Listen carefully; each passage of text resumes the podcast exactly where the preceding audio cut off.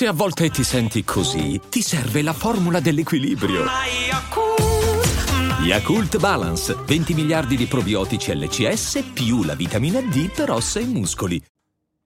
Dovete sapere che io un tempo ero una persona molto stressata, molto emotiva, fuori controllo, spesso infelice e impaziente e se non avessi cambiato tutto questo non farei il lavoro che sto facendo. La filosofia infatti nel tempo mi ha aiutato molto a superare questi problemi, a gestirli, a smussare quegli attriti e oggi vorrei parlarti di tre idee che la filosofia mi ha fornito proprio per migliorare in questi ambiti e che mi hanno aiutato a trovare un po' di equilibrio e maggior serenità. Magari possono aiutare anche te e ne parliamo come sempre dopo la sigla.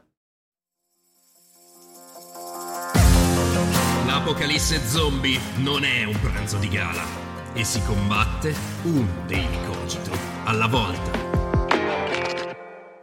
Spesso siamo stressati dal lavoro, dalla famiglia, dalle relazioni, dai problemi e andiamo fuori controllo, ma al tempo stesso cerchiamo di nasconderlo perché ce ne vergogniamo, perché sappiamo che quella cosa non va bene, che non dovremmo mostrarci in un certo modo e tutto ciò crea un circolo vizioso in cui siamo stressati perché non vogliamo sembrare stressati e questo ci stressa di più e insomma avete capito che poi deragliamo malissimamente. Però c'è una cosa ancora peggiore. Pensiamo sia irrisolvibile quella condizione di stress. Quando sei stressato ti sembra di non poterne uscire, spesso manco te ne accorgi e quindi eh, ti racconti il fatto che le cose andranno sempre così. Ecco, non è vero. E questo è molto importante da dire immediatamente. Prima di tutto non sei solo, non sei sola in questa condizione, perché sappi che lì fuori è pieno di gente che vive e respira stress continuamente, mangia stress e tensione alla mattina, a colazione, alla sera, a mezzogiorno e via dicendo. In secondo luogo, ci sono molti modi per affrontare questa situazione, molti modi in cui tu puoi attuare nuove abitudini e iniziare a nutrire nuove idee per trovare maggiore serenità. La filosofia è uno di quei modi e in effetti la filosofia da sempre cerca di fornire idee per trovare un maggiore equilibrio. E oggi vorrei raccontare tre idee, una presa dalla saggezza antica, una dalla filosofia moderna e una dalla filosofia contemporanea che ci aiutano proprio a fare questo. Perciò ascoltate fino in fondo perché fra le tre idee troverete qualche spunto utile da applicare immediatamente nella vostra vita. Ovviamente sono tanti i modi per uscire dalla condizione di stress così forte. E uno di questi è non filosofico, ma anche scientifico, ed è la consulenza psicologica. E allora vorrei presentarvi lo sponsor di quest'oggi, ovvero Serenis. La filosofia è l'anticamera della disoccupazione. La scadenza era per ieri, non ce la farai mai. Fallirai miseramente. L'ansia ti consuma. Non sei all'altezza Cerchi un aiuto?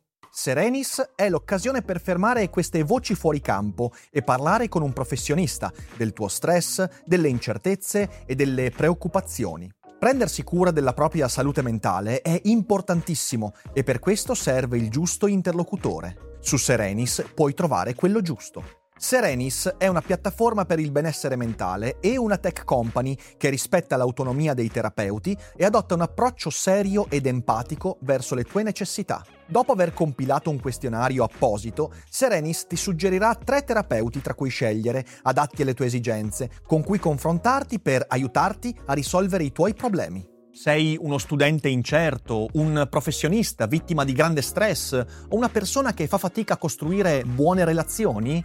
La filosofia ti può dare un aiuto, ma Serenis è il compagno perfetto. Il primo colloquio conoscitivo su Serenis è gratuito e facile da prenotare e se usi il codice che trovi in descrizione potrai iniziare il percorso oggi a un prezzo convenzionato. Oltre a tutto questo vorrei anche ricordare che la filosofia è un sapere molto molto pratico e allora noi abbiamo creato dei videocorsi, logonauti e psicostoici, che nell'ambito dell'espressione linguistica, della comunicazione e nell'ambito della psicologia in relazione alla filosofia ti forniscono dei saperi molto pratici, molto concreti per migliorarti e anche per trovare maggiore equilibrio. Se guardate in descrizione o sul nostro sito dailycogito.com troverete logonauti e psicostoici in sconto fino al 26-27 novembre. Cioè lo sconto del Black Friday è una bella occasione per accapararsi uno dei due o tutti e due e troverete ore e ore di contenuti molto professionali, molto concentrati sul miglioramento della vostra quotidianità. Quindi date uno sguardo a Logonauti e Psicostoici, se entrerete a far parte di queste bellissime crew, sono certo che non ve ne pentirete. Quindi link in descrizione. Ma adesso veniamo a noi e partiamo dalla prima idea, l'idea antica che vorrei raccontarvi oggi per il raggiungimento di maggior serenità, per combattere lo stress. E l'idea antica è quella della gratitudine, essere grati prima di sentirsi responsabili, che sembra una cosa quasi brutta, ma ascoltate per bene. Oggigiorno noi diamo molta più importanza a quello che facciamo, a quello che siamo, rispetto a quello che ci accade.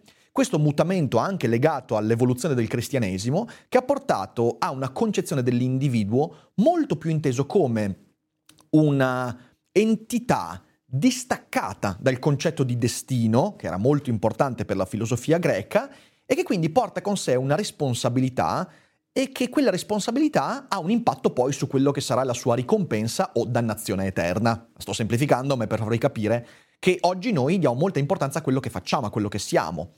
Ma, d'altra parte, noi dovremmo anche renderci conto che non è solo così la storia. Perché oggi, quando mi capita qualcosa, io tendo a prendermi il merito delle cose buone che capitano e la colpa delle cose cattive. Non sempre, molto spesso noi col nostro doppio pesismo morale ci prendiamo il merito delle cose buone e poi quando c'è qualcosa di cattivo è sempre colpa di qualcun altro, mai responsabilità mia. Però diciamo che nel modello culturale di cui siamo impregnati siamo responsabili di quello che ci capita. Su questo bisogna dire una cosa fondamentale. È importante pensarla così perché nell'ambito giuridico, nell'ambito delle relazioni, certo che siamo responsabili di quello che facciamo e di quello che siamo, ci mancherebbe.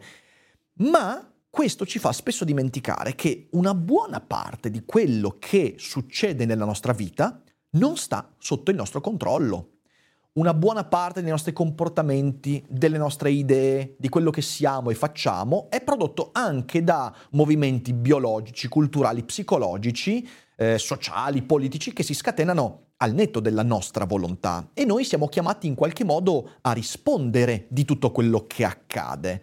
Il fatto di sentirsi sempre responsabili o meritori di quello che capita produce un grande stress, perché è una sorta di titanismo in cui L'individuo si sente più grande rispetto alla vita che sta conducendo. Gli antichi greci non la pensavano affatto così. L'antichità greca era impregnata di un'idea contraria, secondo cui l'essere umano è sempre legato a un destino su cui non può veramente avere un potere decisionale. Ora attenzione, io non la penso così, io penso di avere grande potere sulla mia vita, ma quel grande potere non può mai sostituirsi all'idea che tante cose sono al di fuori del mio controllo e quindi i greci cosa dicevano? Che ogni volta in cui capita qualcosa, tanto di buono quanto di cattivo, la prima cosa da fare è quella di sperimentare gratitudine. Che sembra quasi un paradosso, gratitudine per qualcosa di cattivo? Sì, gratitudine nel senso di rendersi conto che quello che mi sta accadendo, in parte, è al di fuori del mio controllo. Nell'Odissea di Omero questo è molto molto chiaro. Perché ogni qualvolta qualcosa capita a Ulisse, ai suoi compagni di viaggio, ad altri personaggi, se c'è gratitudine di fronte a quello che accade, le cose vanno bene. Quando non c'è gratitudine, le cose vanno male. C'è un passo che vi leggo importantissimo, in cui Aiace è protagonista e Aiace si schianta contro gli scogli, sopravvive e al posto di essere grato agli dei, dice che è merito suo. E cosa ci, dice Omero? Scrive Aiace è morto sopra le navi dai lunghi remi. Prima Poseidone lo fece accostare agli scogli immensi di Gira e lo salvò dal mare. Sarebbe sfuggito alla morte, per quanto odioso ad Atena, se non avesse detto una parola superba, gravemente accecato. Quando Aiace si schianta e finisce per essere salvato dagli scogli, invece di essere grato agli dei, pensa di essere stato grande, magnifico, eroico e questo lo porta a essere ucciso malamente. E per quanto la reazione degli dei possa essere forse un po', un po' esagerata, quello che Omero cerca di dirci è che, attenzione, se tu non ti rendi conto che la tua vita è in parte prodotta da cose che sono al di fuori del tuo volere, che non sono necessariamente gli dei, ma sono le condizioni preesistenti alla tua stessa volontà, e allora rischi di deragliare, di farti molto più male di quanto tu possa immaginare. Quindi sii grato di quello che ti accade. Questo è uno dei motti stoici fondamentali, se ci pensate. Cerca di essere all'altezza di quello che ti accade. Cioè tu non puoi decidere se schiantandoti sugli scogli effettivamente sopravvivrai o meno. Perché quando ti schianti sugli scogli, i fattori in gioco sono tantissimi. Non c'è soltanto la tua forza di aggrapparti e di non inabissarti, ma anche la forza delle onde, del vento, il buio, la luce, l'oscurità, i flutti che vanno a eh, conflagrare, magari creano eh, degli spuntoni pericolosi. Insomma, c'è tantissimo in gioco. Certo, tu sei stato sufficientemente forte da aggrapparti allo scoglio e sopravvivere ma sei sopravvissuto perché qualcuno lo ha voluto per te, o meglio, perché le condizioni che ti circondano ti hanno permesso di sopravvivere. E quindi, per quanto tu possa avere stima della tua forza che si è aggrappata agli scogli come Aiace, ricordati prima di dire grazie, sono grato di quello che mi è capitato. E questo vale per tutto, le relazioni, sei coinvolto in un amore? Beh, sappi che quell'amore non è soltanto prodotto dalla tua capacità di fare innamorare l'altro di te, ma è prodotto da una serie di fattori molto molto lontani dalla tua volontà e quindi sii grato delle relazioni d'amore che hai. Così come sii grato anche degli eventi nefasti della vita che ti concedono di crescere, di maturare, che facendoti soffrire ti rafforzano, ti danno maggiore consapevolezza. Sii grato, sii all'altezza di quello che ti accade. Questa è un'idea che ti permette di abbassare quello stress legato alla convinzione di essere sempre protagonista indiscusso di quello che ti succede. No, in realtà sei anche il prodotto di quello che ti succede e se riesci a nutrire gratitudine, questo ti rasserenerà. Non è detto che poi comunque le cose ti vadano bene se sei grato, ma sicuramente il tuo animo si acquieterà e sarà meno invaso da quello stress devastante dell'essere umano come Aiace che vuole sempre raccontare a se stesso di avere il controllo su tutto. Ciò ti porta a deragliare e inabissarti proprio come l'eroe omerico. La seconda idea di quest'oggi, che è un'idea invece della filosofia moderna, molto presente in autori come Leibniz, Cartesio, Spinoza, ed è l'idea della causa prima. I'm Sandra, and I'm just the professional your small business was looking for. But you didn't hire me because you didn't use LinkedIn jobs. LinkedIn has professionals you can't find anywhere else, including those who aren't actively looking for a new job but might be open to the perfect role, like me. In a given month, over 70% of LinkedIn users don't visit other leading job sites. So if you're not looking on LinkedIn, you'll miss out on great candidates like Sandra. Start hiring professionals like a professional. Post your free job on linkedin.com/achieve today. Cosa intendo dire con causa prima? In realtà ovviamente anche questa idea, ma anche la prima si ritrova in tutta la filosofia, però direi che il momento di maggior picco di questa idea è proprio nella filosofia moderna, soprattutto con Spinoza. Spinoza infatti diceva che noi possediamo la facoltà che ci permette di risalire fino a Dio, la facoltà che ci permette di capire ogni cosa. Questo è legato all'idea di Spinoza secondo cui Deus sive natura, che Dio è la totalità della natura, delle leggi fisiche, di quello che si manifesta, della materia, della psiche, di tutto quanto. Tutto quanto è Dio e Dio è in ogni cosa.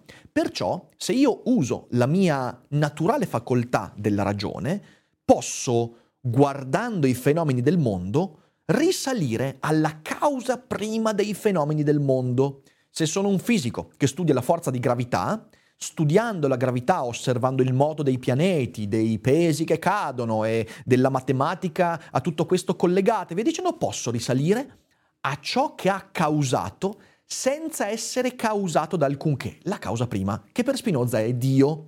E capendo Dio, e allora posso capire ogni cosa. Ovviamente questa idea va presa cum grano salis, perché io non credo che Spinoza avesse ragione, o meglio, credo che l'idea di Spinoza sia molto ispirante, anche molto importante per darci un, un, po' di stima di noi stessi. Abbiamo una facoltà così meravigliosa da poter capire tutto, poi però in realtà non è così. Noi sappiamo che l'universo è fatto di tante cose che non corrispondono alla nostra ragione, tante cose controintuitive, che sembrano anche irrazionali e folli. E quindi non credo avesse ragione, ma prendiamo questa idea cum grano salis e cerchiamo di applicarla un po' meglio alla nostra vita. Infatti, quello che io prendo da Spinoza è che l'idea di possedere lo strumento per fare il reverse engineering della mia esistenza e capire perché io sono quello che sono è fondamentale. E quando noi non facciamo questo, siamo molto più preda del caos, della confusione e quindi dello stress, perché siamo ignoranti su noi stessi. Cosa voglio dire con questo? Voglio dire che l'approccio di Spinoza, che è l'approccio della filosofia, l'approccio del conosci te stesso, è l'approccio che cerca di dirti, guarda, quando vivi qualcosa, quando hai un'idea, quando hai una relazione, quando qualcosa ti accade nella vita, non fermarti a prendere quella cosa così com'è, ma prova a scavare. Usa la tua testa per andare a ritroso, fare appunto reverse engineering della tua esistenza. E allora, se per esempio sono al cinema e un film che sto guardando suscita in me un sentimento angoscioso, particolarmente profondo, invece di prenderlo così com'è e dire, beh, questo film ha suscitato in me questo, che è ovviamente vero, cerca di chiederti, ma cos'è che mi ha portato ad essere quel tipo di individuo che di fronte a tale evento si sente in quel modo? E puoi scavare all'indietro, andando a capire le tue esperienze passate, il modo in cui la tua sensibilità si è eh, con, con, conformata nella tua esistenza, i racconti che hanno fatto parte della tua vita e che, che, ti hanno portato a sviluppare una certa emotività nei confronti di alcune storie e via dicendo. È un po' quello che ha cercato di fare Freud quando ha fondato la psicologia, cercare di andare a ritroso, ma anche un altro filosofo contemporaneo come Daniel Dennett ha scritto un libro che si intitola Strumenti per pensare, in cui dice la filosofia è un reverse engineering del modo con cui oggi io penso. E se ho una convinzione intorno a un fatto del mondo, non è importante tanto la convinzione, ma il percorso che ha fatto per arrivarci. E vi posso assicurare che guardare alle proprie idee, alla propria esistenza in questo modo, più aperto, ti rende più sereno. Perché tutto quello che penso, tutte le mie convinzioni, tutte le mie idee e prospettive non saranno semplicemente il frutto di un sommovimento causale e casuale delle cose che io non posso toccare né capire, ma saranno il frutto di un percorso psicologico, emotivo, che io posso scandagliare. E la possibilità di scandagliarlo è una grande possibilità di serenità. Posso capire perché sono giunto fin qua. Certo, poi non bisogna esagerare, come Spinoza. Se io cerco di andare a ritroso fino alla causa prima di Dio, beh, forse mi farò male. Ma se non voglio arrivare alla causa prima, magari posso pensare di arrivare alla causa seconda, terza o tredicesima, quattordicesima e chiedermi, ma perché io oggi sono fatto così? Ciò mi permette di migliorare la lettura della realtà e anche di conoscere un po' meglio me stesso. Ed è una grande idea di equilibrio e serenità. E arriviamo alla terza idea, l'idea contemporanea, anche qua, idea antica, eh, dell'offrirsi Sembra una cosa strana, però in realtà ascoltatemi perché è molto importante. Come dicevo, è un'idea antica, l'idea che il senso della vita stia, stia nell'offrirsi, nell'offrire ciò che ho, invece che nell'acquisire ciò che mi viene offerto. È un'idea antica che però oggi, secondo me, ha preso un connotato ancora più centrale e fondamentale a causa dell'esplosione del consumismo e del concetto di possesso. Non dico nulla di nuovo se osservo che oggi il senso che noi diamo alle cose che possediamo è molto più forte rispetto al passato, semplicemente perché adesso è talmente facile avere cose che diventa facile pensare che da quelle cose io possa acquisire il significato della mia vita. Ed è il motivo per cui vado a comprarmi il nuovo iPhone, il nuovo computer, la nuova macchina e quello mi illude di poter dare un significato alla mia vita. Ecco, questo è un gravissimo errore. Lo era ai tempi di Seneca ed Epitteto, ai tempi di Spinoza e lo è ancora oggi, ancora di più, perché oggi siamo molto meno in controllo di questa cosa. Ora, l'etica del possesso, ovvero l'atto di dare un significato morale a ciò che compro, a ciò che acquisisco, a ciò che conquisto, è fonte di grave stress e anche di grave nevrosi. Perché? Perché tu stai dando un valore etico, morale e quindi in qualche modo assoluto ha degli oggetti, ha delle condizioni che però perderai e quando le perderai ti getterai nella miseria. Se io trovo il significato della mia vita negli oggetti tecnologici di cui mi circondo perché sono un geek appassionato, o se do il significato della mia vita ai bei vestiti che compro perché mi piace, do al look il centro fondamentale della mia vita, quando poi qualcuno mi ruberà gli oggetti tecnologici o non avrò più soldi per comprarne, o diventeranno obsoleti, o i miei vestiti non mi piaceranno più, oppure qualcuno me li ruba, ecco allora che sarò molto più povero di quanto sarei stato se neanche avessi comprato quegli oggetti. Questa è un'idea molto forte nella filosofia stoica, Epitteto ne parla, non dare importanza al valore del tuo mantello e non ti arrabbierai con il ladro, e via dicendo. Oggi questo diventa ancora più importante. Perché?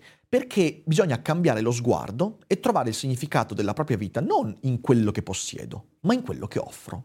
Due autori in particolare nella filosofia e nel pensiero contemporaneo hanno parlato di questo. Viktor Frankl, nei suoi bellissimi libri in cui conia il concetto di logoterapia, ovvero la terapia psicologica del logos, dell'animo, e Eric Fromm con i suoi vari testi in cui cerca di criticare molto l'etica dell'avere. Questi due autori hanno cercato di mostrare come la serenità dell'animo, l'equilibrio di una persona umana, derivi non dalla consapevolezza di quello che posso prendermi, dalle mie possibilità economiche, eh, dal mio carisma che cattura l'attenzione, da quelle condizioni, dalla popolarità, che sono condizioni transitorie e che quando perdo poi non ritornano spesso più, ma deriva da quello che posso offrire, dalla consapevolezza di quello che io ho, di me stesso e che posso offrire agli altri. Il significato della vita, secondo Frankl e Fromm, deriva proprio da quello che io posso liberamente offrire agli altri. Che cosa? I miei talenti, eh, il fatto di poter ispirare gli altri, eh, di avere un certo tipo di carattere, di essere divertente. Offrire quelle caratteristiche che mi compono, co- compongono come individuo e che fanno parte di me in un senso ben più ampio rispetto al semplice acquisire dall'esterno qualcosa di valore. Ho un certo tipo di carattere, ho un certo tipo di talento, ho una personalità di un certo tipo, oppure semplicemente eh, c'è una relazione di affetto con qualcuno e allora io cos'è che offro? Offro il mio tempo, offro il mio ascolto, offro il mio consiglio, offro la mia presenza. Quella cosa nessuno può toglierla ed è fondamentale sostituire l'etica del possesso con l'etica dell'offerta perché se io baso il, la mia autostima su quello che posso offrire, anche nelle condizioni peggiori questa cosa non me la toglierà nessuno. Potrò sempre offrire la mia presenza fino a che non sarò morto. Potrò sempre offrire il mio ascolto finché non sarò sordo, ma anche a quel punto lì potrò offrirlo in altri modi. Ma nessuno può togliermela facilmente, non sono condizioni transitorie come invece lo sono il possesso di oggetti, le condizioni sociali, lo status di popolarità e via dicendo. Queste cose qua che io posseggo sono importanti, ma devono essere conseguenza di quello che offro. E invece oggi abbiamo smesso di offrirci, forse anche per sfiducia nei confronti degli altri e di noi stessi. Spesso pensiamo di non avere nulla da offrire, quindi preferiamo possedere, ma soprattutto perché questo ci permette di coltivarci come individui al netto di quello che abbiamo come condizioni esteriori. Io posso offrire liberamente me stesso agli altri e questo nulla e niente potrà togliermelo. Ovviamente l'esempio perfetto che sia Frankl che Fromm fanno in questo senso cos'è? È l'amore. L'amore è quello che io posso offrire. L'esempio che io spesso ho fatto su Daily Cogito è quello di Frankl che eh, racconta di come nel campo di concentramento lui trovi significato, nonostante la sofferenza, il dolore, il terrore di cui è vittima, nella consapevolezza di amare sua moglie, anche se lui non sa se sua moglie è viva, è dispersa, perché anche lei era prigioniera, per quattro anni non la vede, ma in quei quattro anni l'amore che lui sente di nutrire, di offrire liberamente, senza condizioni a sua moglie, è ciò che lo tiene in vita.